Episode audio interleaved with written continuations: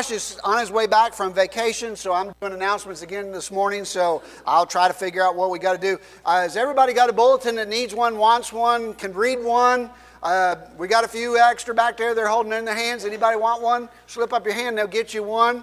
All right, inside the bulletin are several things that you need to know. So if you want to know what you need to know, you got to have a bulletin. So um, a few things in there uh, that we need to kind of remember. Uh, first of all, uh, this is the time of year that the nominating committee is working towards filling positions for 2023.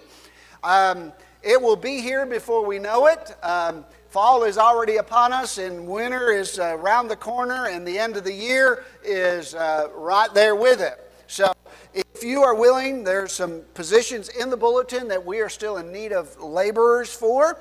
Uh, and we've been praying that the Lord of the harvest will send forth laborers into the field and, and that you will volunteer.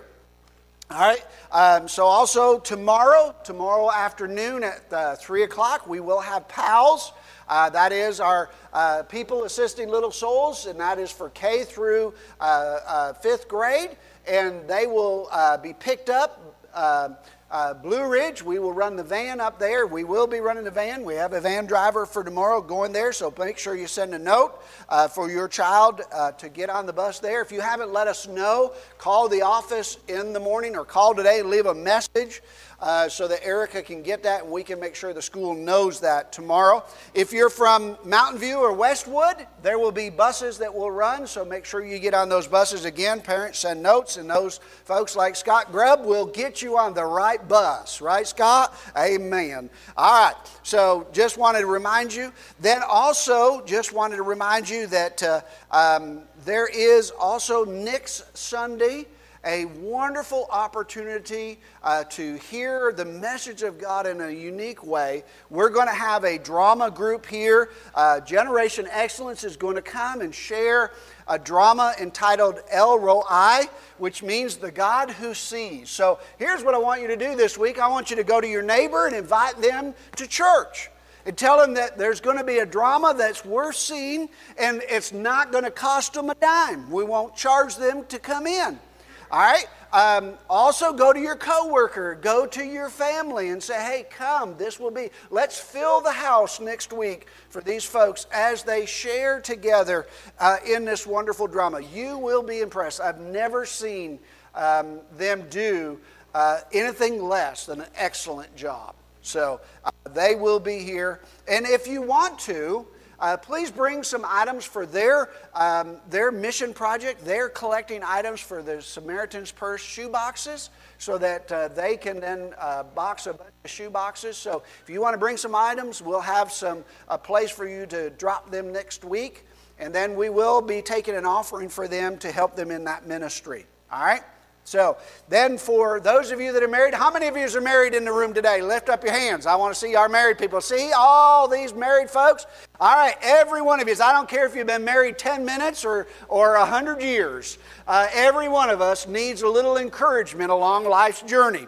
So, we are putting on a marriage night. Uh, um, uh, on October the 22nd, where there will be fun, fellowship, and food, and a message, a secret. Um, it says one secret that will change your marriage. It's called vertical marriage. We want to encourage you to come. Uh, it's $30 a couple, and that helps us pay for the meal uh, uh so that uh, um, we, can, we can provide you with a decent meal. Uh, so there are tickets made up. You need to call the office or, or, or come by or let Erica know. Um, if you want to buy a ticket for a friend, please do. Invite couples to come. If you know a couple that can use this encouragement, it is not only just for our church, it's opened up to the community uh, and to anyone else as well. All right? So, also in the bulletin is another insert deacon nomination. It's that time of year when uh, we uh, uh, need to uh, nominate and then elect some new deacons. And there are a list of men who have said if they are nominated, they'd be willing to serve in that office of deacon. Um, on October the 16th, we will uh, um, nominate three off that list. So begin praying about it. Begin praying for those men and who that the Lord would cause you to uh, nominate for that job. And one last announcement the end of October um, is trunk or treat. We need three things. We need folks that will donate some candy to help us uh, uh, supply trunks. And uh, also, we need some trunks people that are willing to bring their vehicle, decorate it, decorate themselves, you know, dress up, all that fun stuff, and, and, participate. And then we need folks that are willing to work in the kitchen and other places as we will be serving our community as well as they come through. So it's an outreach opportunity not only to sugar them up and send them home, but also to share the gospel with them. So if you're willing to help in one of those areas, please, please let us know. We need all the help we can get. All right?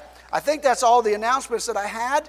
Um, and uh, um, we'll move on to uh, our next thing. All right? We have a song? Let's do it.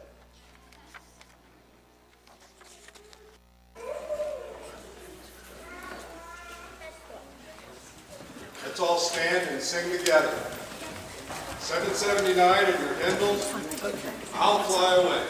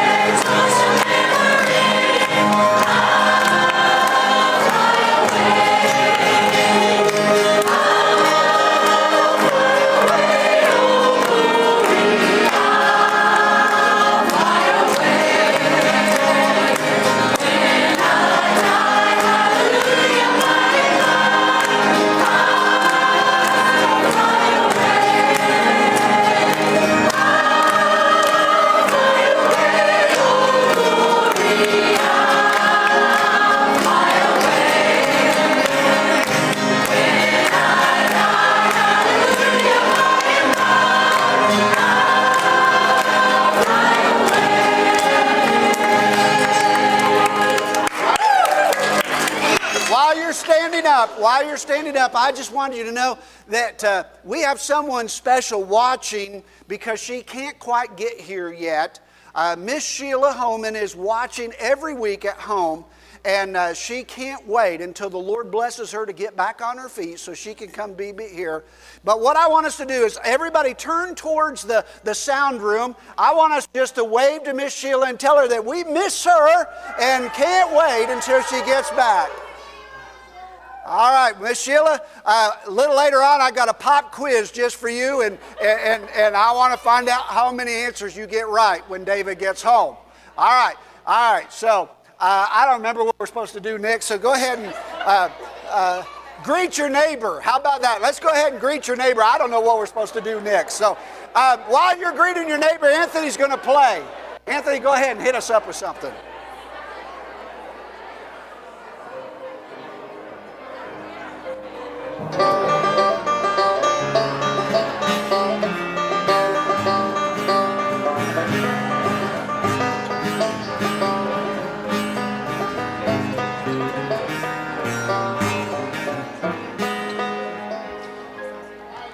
Seated. Is there any first time visitors here with us that might be thinking this place has lost their mind? All right? Well, I hope you have, because um, we probably have, and, and, but that's a good thing to lose our mind in the Lord. All right? Well, we're glad you're here this morning, and we hope that you'll continue to take part in our worship service this morning. Um, I want us to just to bow in, in, a time of prayer this morning. Um, you know, this last week was a, a, a very traumatic time for uh, the East Coast uh, in the sense that from Florida on through, we had a hurricane that hit and devastated many areas in Florida.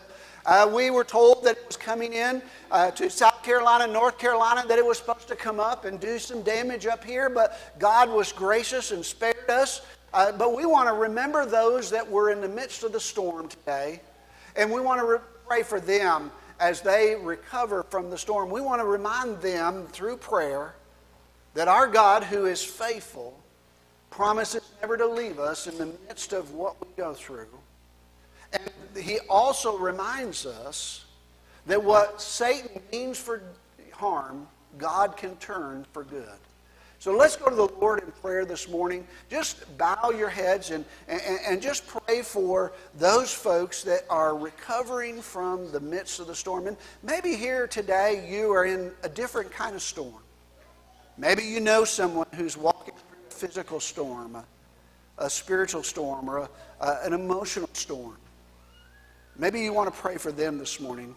Whoever it is that the Lord lays upon your heart this morning, just lift them before the Lord. Just a few moments, we'll, we'll close our time in prayer.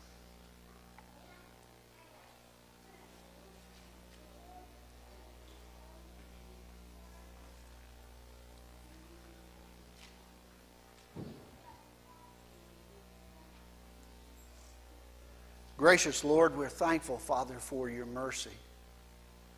And Lord, I know that there are those that are um, looking around and saying, Where is the mercy of the Lord?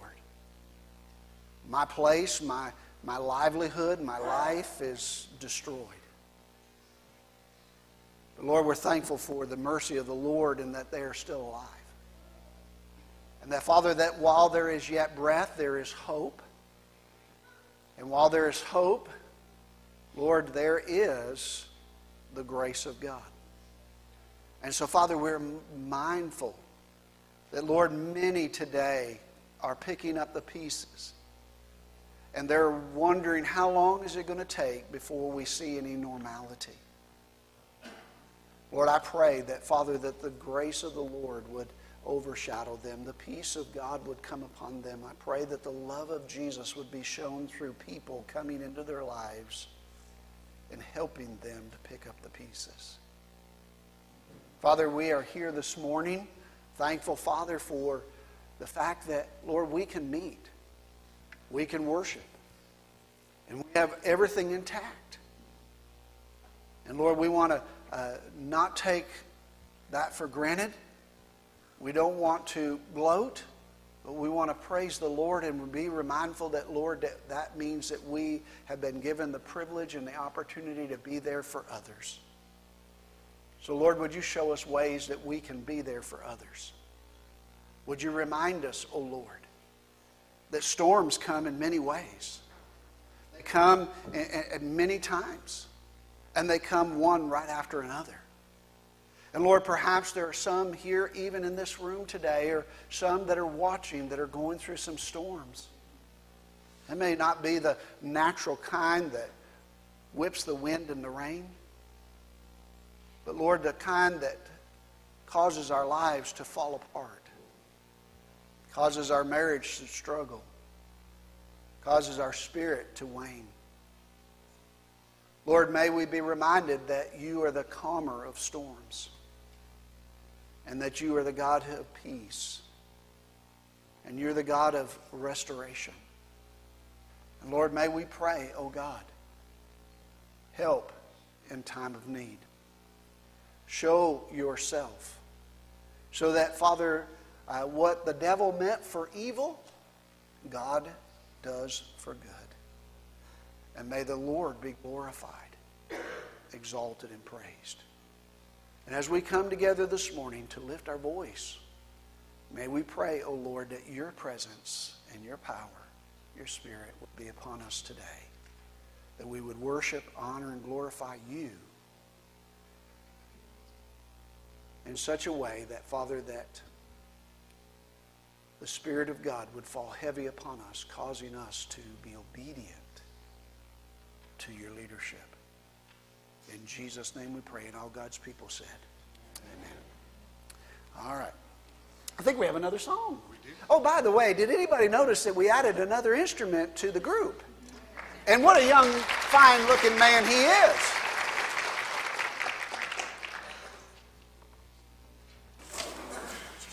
Let's all stand and sing together. Number 92 in your hymnals.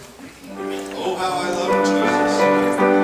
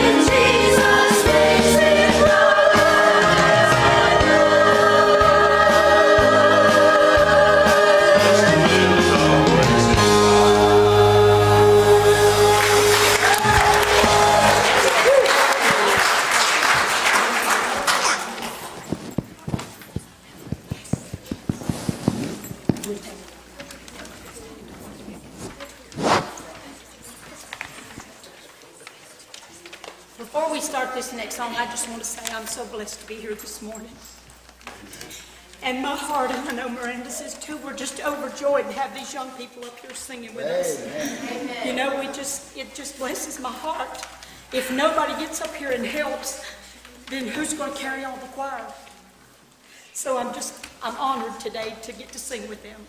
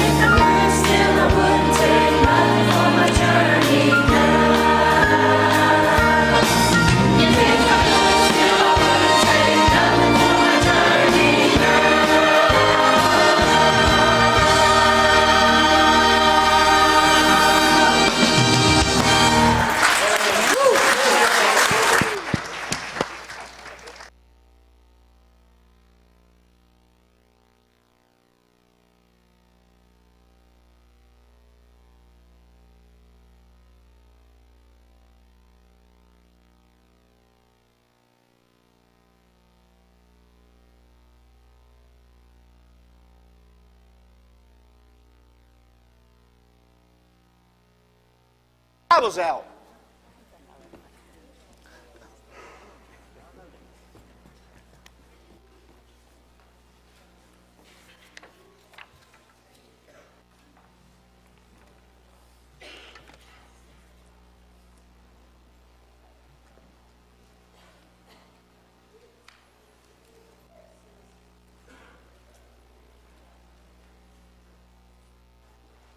All right, did you enjoy having those teenagers in the choir? Want them to come back more often? Let's give them a hand again. Amen? Wow. And where's Anthony gone to? Uh, uh, Anthony, I'm just expecting him to be there every week, not just uh, once a month. Is he back there still? All right. All right, good, good. I like that. Greg Green, where are you? Where are you hiding, Greg? I expect you to be uh, uh, on his coattails with yours. Just, just so you know, I have expectations. All right. If you are here this morning, I want you to turn to a little unknown book called the Book of Jonah. Um, it, it's uh, in what we would call the minor prophet section, so it, it's right near the end of the Old Testament. Uh, it's kind of tucked in there between Obadiah and uh, uh, Nahum and, and a couple of others. So, Jonah. Now, before we go to uh, the scripture this morning, I want to start with a pop quiz. I told Sheila that we got a pop quiz for her, but I have one for all of you as well. And here's how it's going to work. For this quiz, I'm going to start with a statement, and then I want you to say out loud the first answer that pops into your mind. All right, so I'm going to start with a statement, and, and then I want you to end that statement with the first thing that pops into your mind. So you're going to say it out loud. Don't be ashamed. Speak up. We know that you know this. It's going to be able to figure it out. All right. First of all, Zacchaeus climbed sycamore tree. All right. Adam and Eve. Very good. Boy, you're all pretty smart group here this morning. I'm going to make it a little tougher. Noah and the ark. Well, okay. All right. Daniel and. All right, boy, you are almost too too hard to. Uh, uh, uh, Miss Shaddai and I don't know either. I just was kidding. I just had to throw something in there to stump you. So I, I found him in the Old Testament somewhere. I looked up weird names and his was there. I don't know what the guy did. All right, Jonah and the whale. All right, very good. All right, you guys, you pass for now. But we'll see how that goes for the rest of the morning. All right, so part of our problem with these biblical accounts is that we only study the surface. We tell them as sensational little Bible stories that we start out reading to our children.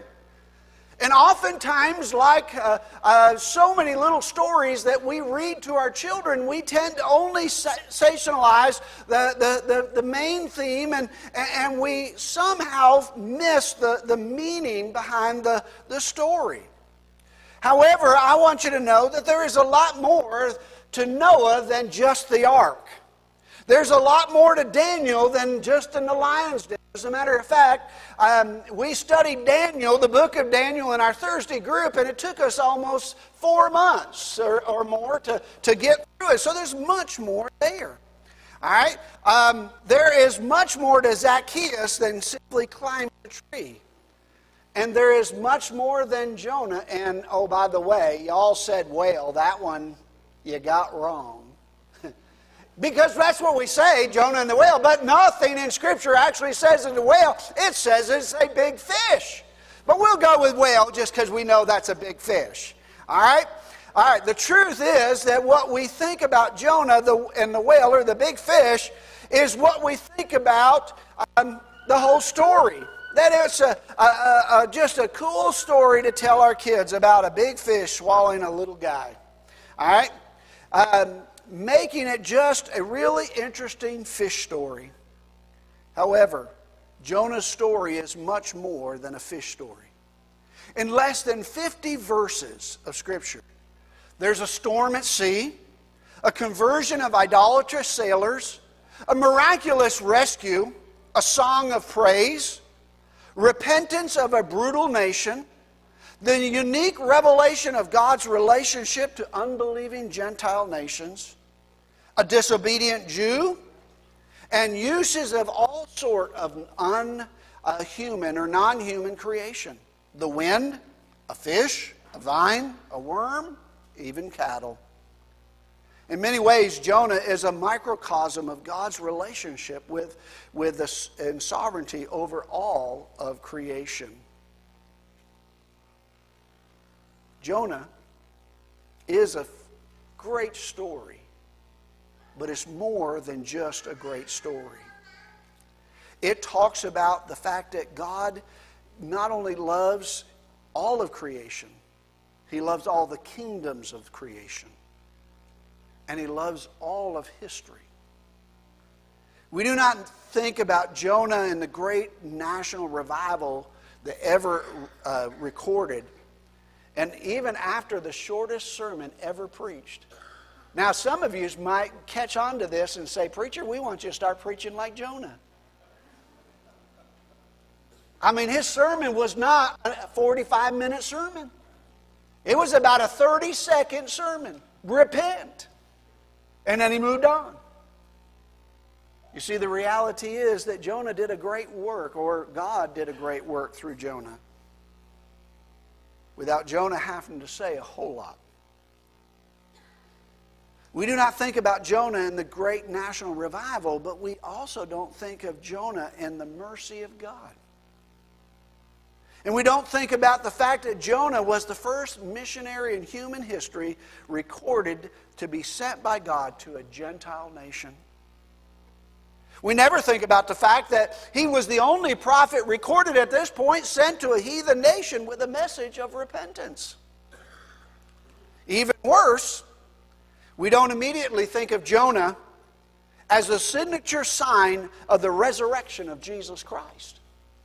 However, Jesus himself, in the gospel, in Matthew chapter 14, Jesus himself referred to Jonah in the light of his resurrection. Here's what he said For as Jonas, or Jonah, was three days and three nights in the whale's belly, so shall the Son of Man be three days and three nights in the heart of the earth. Well, what was he saying?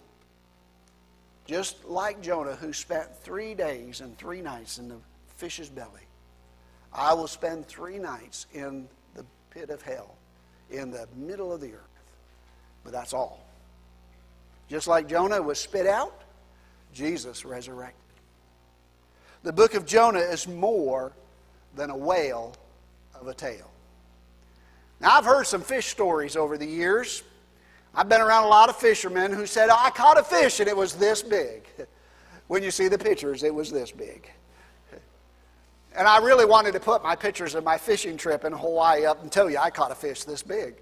Truth is, they caught a fish this big. I caught one that big. I took claim of the other ones.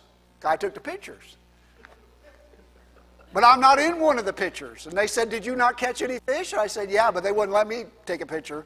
I had to be the picture taker. So Jonah is more than a whale of a tale. It's more than a big fish story. If you would stand with as we read just one verse, the first verse of Jonah chapter 1, verse 1. I want you to hear this word. This word that we get here speaks volumes if we will just listen to what God is saying. Now, the word of the Lord came unto Jonah, the son of Amittai, saying, Father, this morning we bow before you, asking that just as the word of the Lord came unto Jonah, that it would speak unto us. That, Father, you have promised that you have a word for every one of us. You have a message. You have a calling. You have a purpose. May we hear from you today. And may we not be afraid, rebellious, disobedient, but may we listen, may we obey, and may we follow. Now move me out of the way and hide me behind the cross that it not be my word, but your word that is spoken this morning as we look into these few words this morning.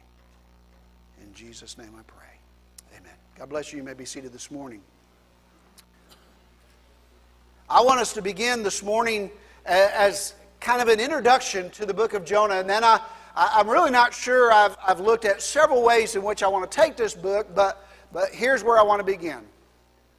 In Jonah chapter 1, verse 1, now, now, today, the word of the Lord has spoken. I want you to begin to see the first thing that the book of Jonah tells us is the evidence that God is at work. Now. Now. God is saying to us right now, I wasn't at work. I ain't going to work, I'm at work right now. God is working all over the place. God is always at work. He is always doing what He does. He is never at rest. The matter of fact is that if God would ever to take just a second of rest and not do what God does, the universe as we know it would fall apart completely. The earth would spin out of control and we'd all be dead. It'd be gone. So, the question that I want to ask as we begin to look at the fact that God is at work, why should we believe this little story? Why should we believe this story to be true? And I want to give you a few reasons why. I want to talk to you about the fact that, first of all, because Jonah is not a make believe story. He's a real man living in a real time, and he's got a real challenge on his hands. Now, I, I know that you might say, well, preacher, that sounds real good, but can you back it up? Yes, and we're going to. Jonah was a real man at a real time with a real challenge on his hands. Jonah, in fact, had been around for quite a while at this point in writing this story. He was, according to other scripture, he was a prophet for Jeroboam uh, the second, who reigned in the northern kingdom of Israel 750 years before the birth of Christ. And we know that because 2 Kings chapter 14 tells us the story. Jonah had already delivered a rather famous prophecy. So, um, as a matter of fact, the Old Testament tells us how can we know that we can trust a prophet? How can we know that the prophet who is speaking is true or not? Because when his prophecy comes true, you know that you can trust what he says. Well, I'm going to tell you that according to 2 Kings chapter 14, Jonah had already prophesied an amazing prophecy that absolutely came true. It was fulfilled as the northern kingdom of Israel regained some of its lost territory. In 2 Kings chapter 14 and verse 25, it says, God restored the borders of Israel from the entrance of Hamath as far as the sea of uh, Abaraph, uh, according to the word of the Lord, the God of Israel, which he spoke through his servant Jonah, the son of uh, Amittai. Uh, the verse collaborates the time and the place of Jonah's ministry. Second Kings even goes on to mention his hometown. As a matter of fact, in the New Testament, we find out that Jonah's hometown actually became the very place uh, that Christ would spend his time Galilee. Imagine for just a moment the prophet whose biography would provide an illustration of Christ's own resurrection was prophesying in the same neighborhood where Jesus Christ would later live and preach his ministry out of. Jonah prophesied for God during the ministry of, uh, of Hosea and Amos. He was likely that Jonah had been trained by his predecessor, Elisha. One writer, J. Sidlow uh, Baxter, wrote Jonah would have been leading prophet among the schools of prophets when Elisha was nearing the end of his remarkable ministry. Jonah was one of the revered prophets of the Jewish people. In fact, the father of Peter and John, or Peter and, and Andrew, sorry, as disciples of Christ, was named after Jonah. Do you remember the father of Peter and, and Andrew? Uh, you might remember that Peter originally was known as Simon Bar Jonah in Matthew chapter 16, verse 17. Bar simply means son of. Simon was the son of a man named after perhaps or even in honor of the most famous prophet Jonah. He was the son of Jonah. Not this Jonah, but a man named after this prophet, Jonah. As far as the average person felt, Jonah was one uh, uh, of all of the, the, the main prophets of those days. He was a prophet of old who helped Israel succeed in their time of need. He had preached the greatest evangelistic campaign in all of Israel's history, seeing a pagan nation called Nineveh come to faith in God. And history tells us that after Jonah preached to Nineveh and they repented for many years, they lived faithfully for the Lord. Josephus, Israel's most famous writer, the first century Jewish historian, incorporated Jonah into the antiquities, antiquities he wrote, meaning the first century writings. And here's what he said But since I have promised to give an exact account of our history, I have thought it necessary to recount what I have found written in the Hebrew books concerning this prophet, Jonah. 150 years after the death of Solomon, Jonah is preaching in Israel. This is not a fantasy book, it's not a whale of a tale, it's not a fish story, even though there's a fish in the story. Jonah was a real man in real time with a real big situation. Now, why don't some people want to believe this story? Why is it that there are critics out there who are constantly trying to get us to think that this is not true? This is just some mystical book that was written as a good kid story. There's little wonder that Satan has attempted throughout history to make the book of Jonah the butt end of many jokes and sneers. For centuries, the average liberal professor, along with so many other so called scholars, have attempted to downplay, discredit, deride, and destroy the credibility of the book of Jonah as biblical truth. Since many of you have either heard of or maybe even sat under such teaching, I thought that I might remind you of a few reasons why these people seem to believe what they believe and how far fetched their belief is. So I want to just give you just a few. First of all, they object to the, uh, the truth of, uh, of the book of Jonah because of the abundance of miracles in the book of Jonah because of the amount of miracles, they say this, there's no way that this book can be true. There's just too many uh, myster- mysterical things that are going on.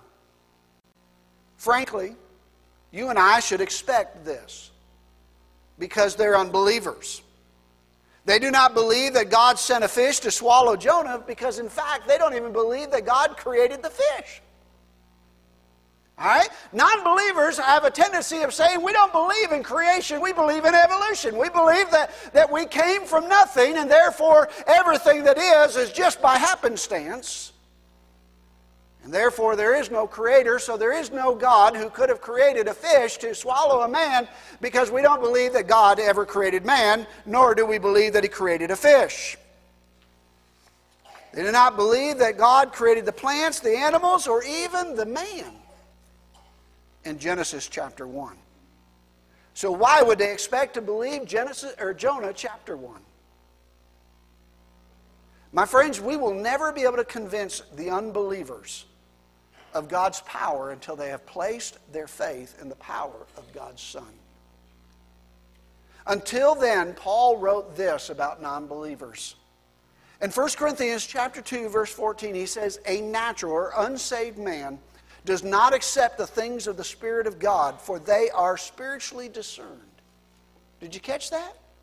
It's impossible for unsaved people, natural man, to understand the spiritual things of God. It isn't until the Spirit of God works in our heart and in our life that we begin to understand the mysterious things that God Himself has done. Miracles make no sense to us.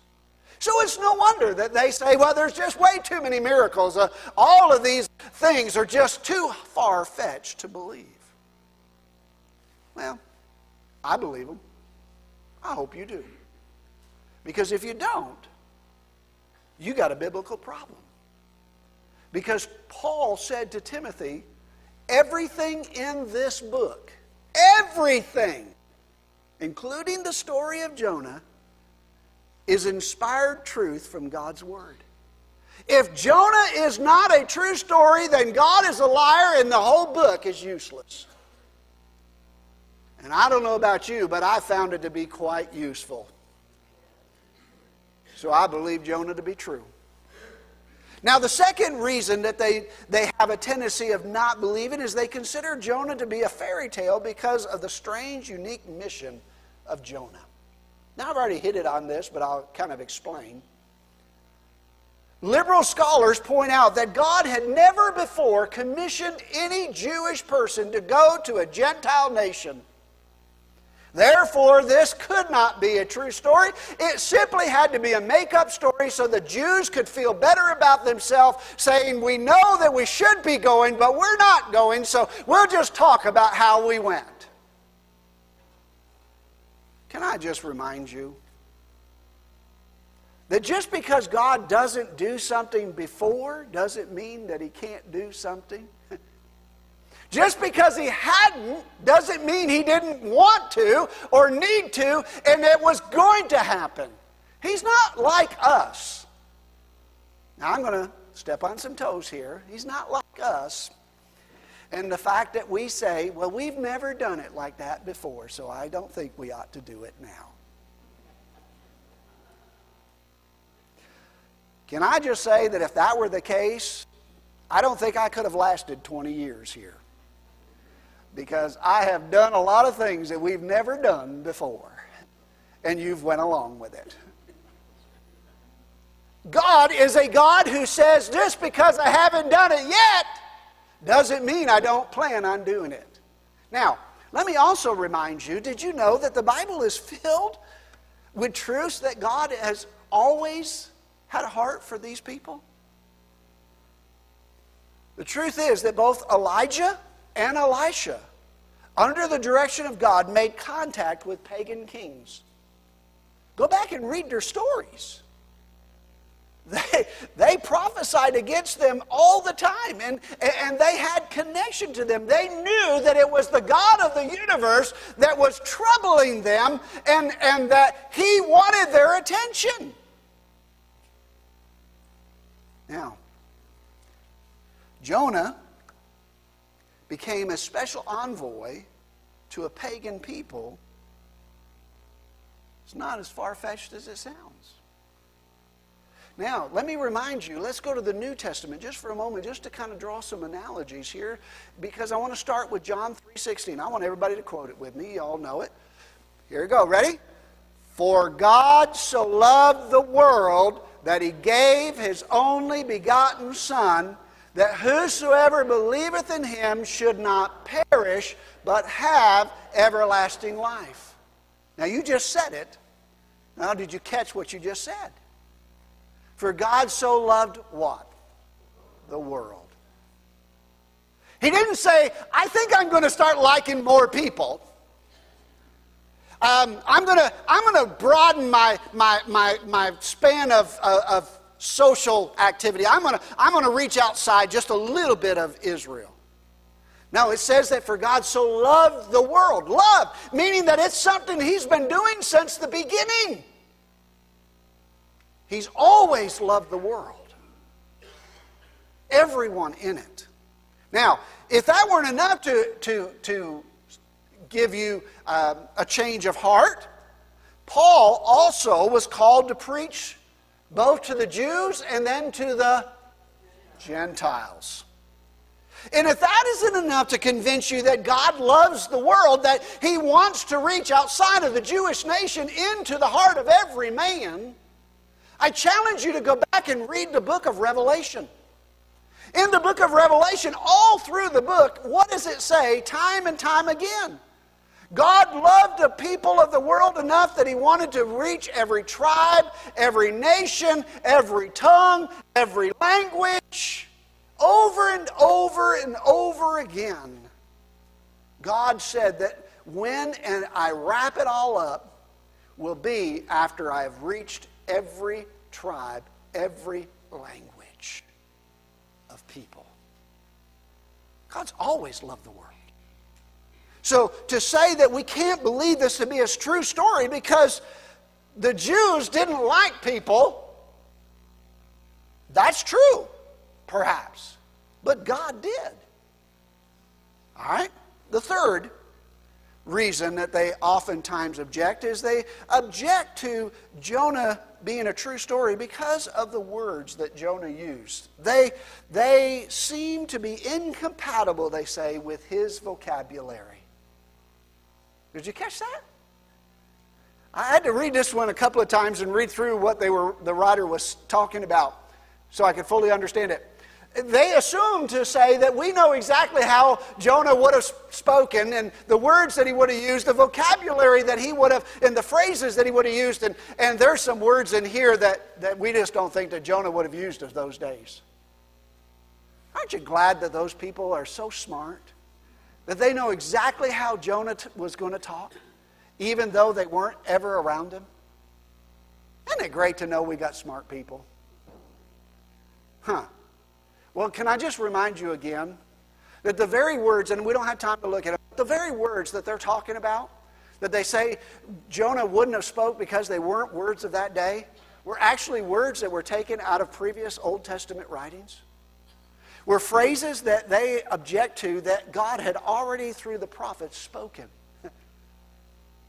so their, their, their reason for not believing holds no water. Now there's more, but we don't have time for that. Here's my advice don't let the critics, the unbelievers, cause you to doubt the truth of God's word. Jonah is not make believe. He's a real man living in a real time with a real challenge on his hands. So, let's get to the verse. You got another 30 minutes? I just checking. All right, real quick. The evidence of God's call. Jonah chapter 1, verse 1. Now the word of the Lord came unto Jonah, the son of uh, uh, Amittai.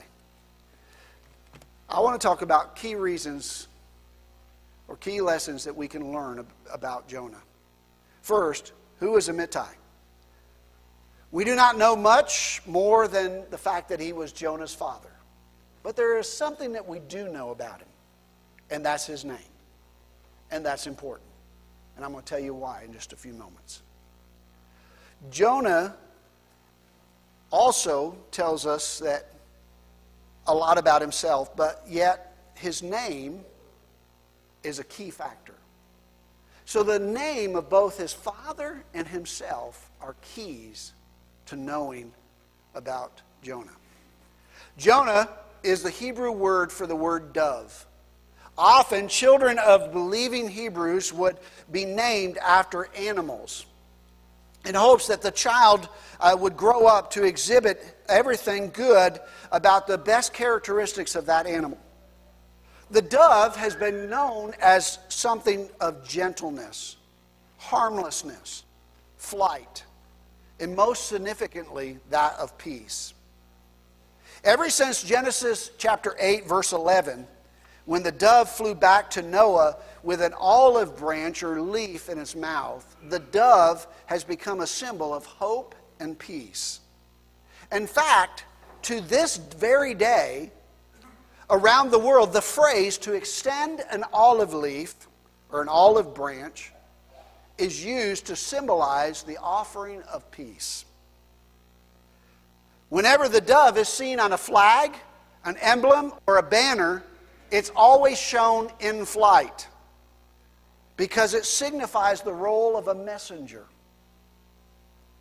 So, this is a man whose name was to symbolize peace, sent out with a message to extend an olive branch to a nation headed for destruction. Jonah, the dove, is about to be commissioned by the Emperor of Heaven to serve as an ambassador of peace to a wicked nation. The text gives us Jonah, but it also gives us his father. Amittai. Amittai comes from the same Hebrew root word that gives us the word that we get for amen, which is the confirmation of that which is true. So Jonah, the son of uh, uh, Amittai, uh, meant the messenger of peace, the son of truth. This is much more than a coincidence. Jonah has been given the message of peace, but he has to go and speak the truth. Jonah did not go to Nineveh and talk about peace, love, and joy. He went to them and told them the truth. If you don't repent, you will be destroyed. We cannot have peace with God unless we first believe the truth of God. Jonah will deliver the truth to a pagan nation on the brink of di- disaster. He will literally live out his namesake. However, Jonah does not really want to go to do this. This is a part we need to remember. Let us not be so hard on the dove of peace.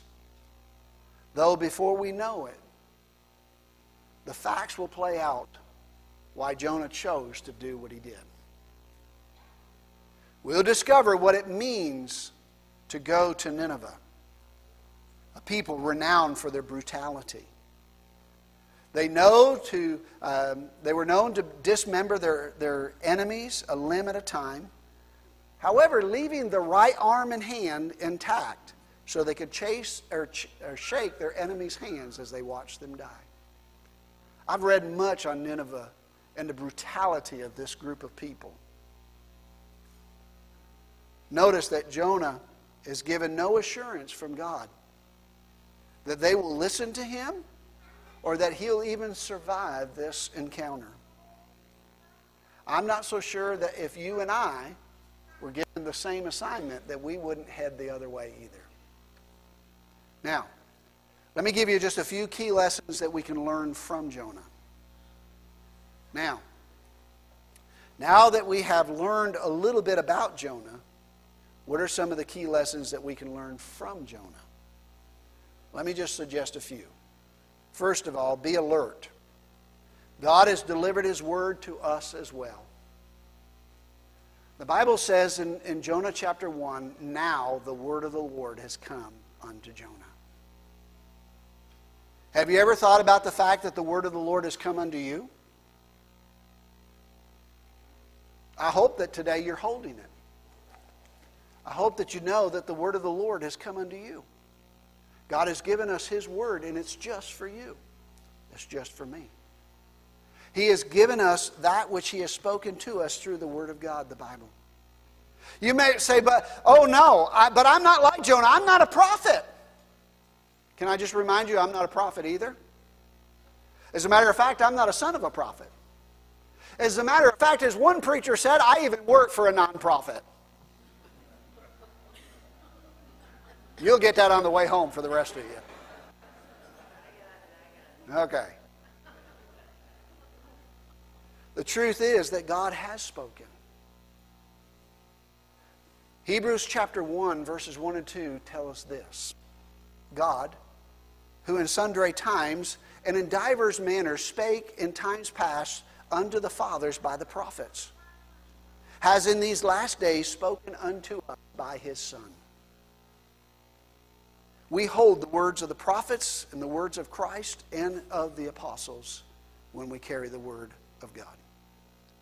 And Peter, or I mean, uh, uh, Paul said in 2 Timothy, the word of God is profitable for teaching, for reproof, for correction, for training in righteousness, so that the man of God, the believer, may be adequately equipped for every good work.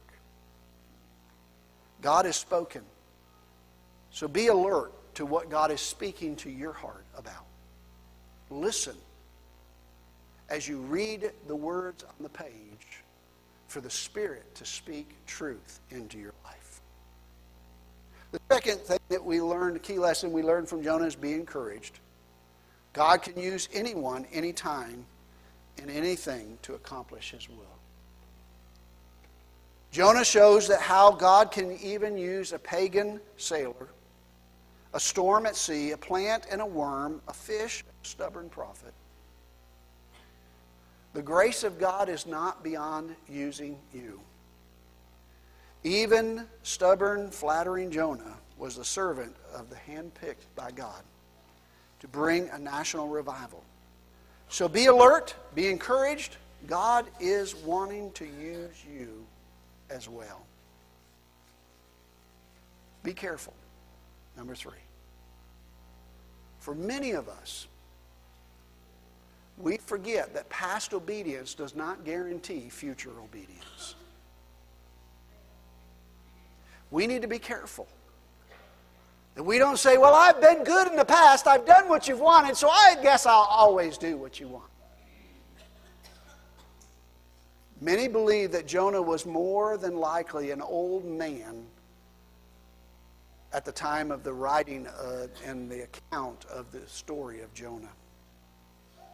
As a matter of fact, Jonah would have already accomplished most of what he accomplished in his life and of, of obedience before this time. Now, for example, think about Daniel. Daniel was somewhere around 85 years old before God allowed him to be thrown into the den of lions. If we look at it, Daniel had to go through a whole lot of trials and tribulations and a whole lot of growth before he got to the place where he could say, you know, go ahead. God's got me. Jonah had to go through a whole lot of obedience before he came to this one spot in his life. Think about it.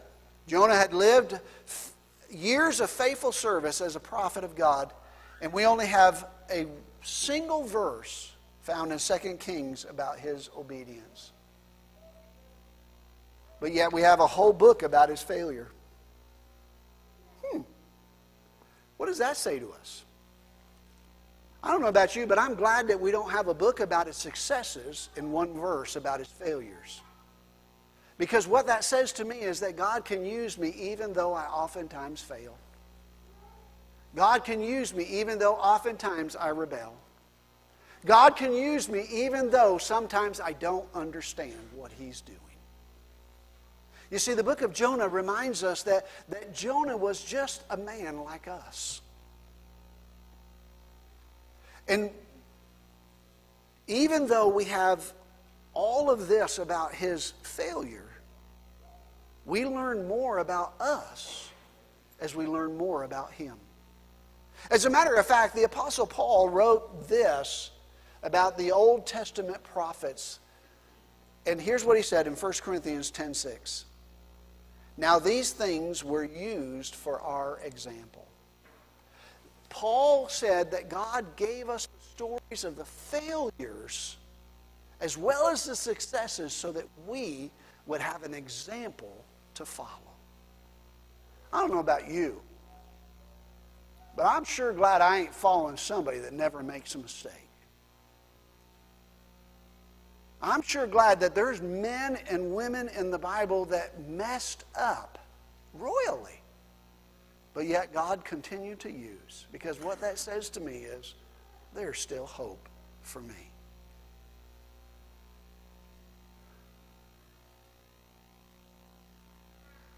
We would not learn nearly as much on how to live for God if all of the struggles and disobediences of life were taken out of God's Word.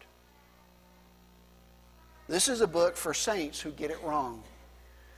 This is a book to warn and amaze and thrill and challenge us on how that we can get it right.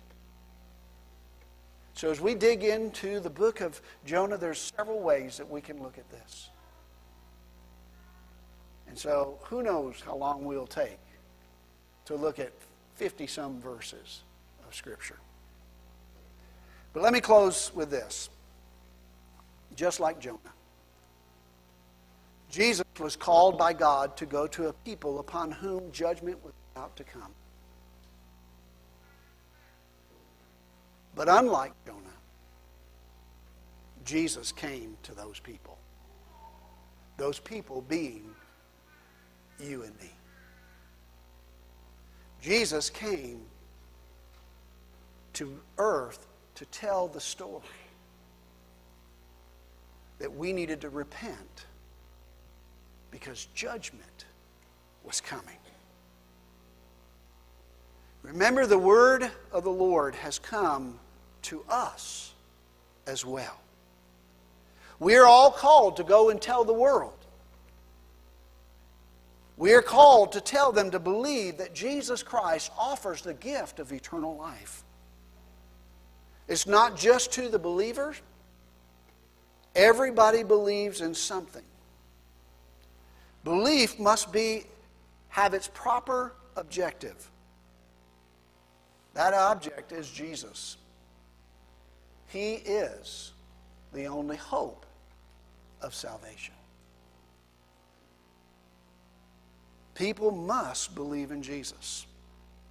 But listen, it's not just believe in God, but believe in Jesus.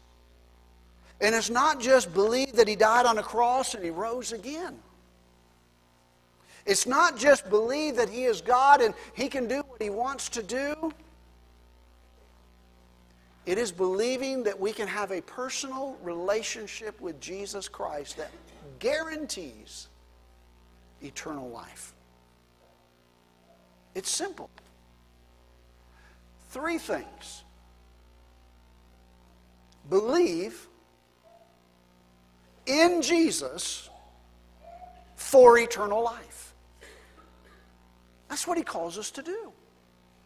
Believe in Jesus, and we shall receive eternal life.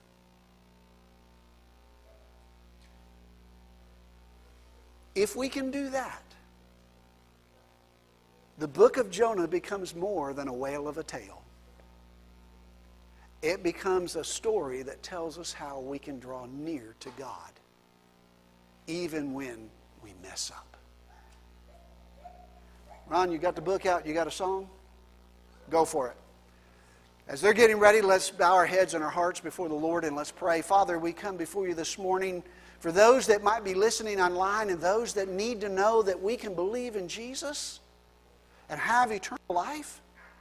I pray that, Father, that they would understand, just as those that are sitting here would understand, that we must believe in the finished work of Calvary's cross.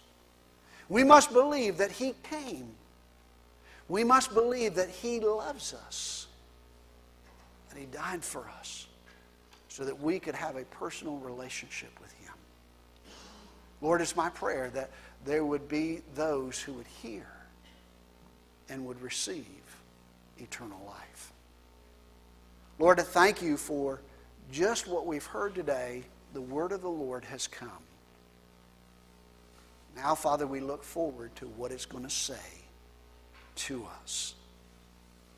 Help us, O oh Lord, as we make decisions this morning to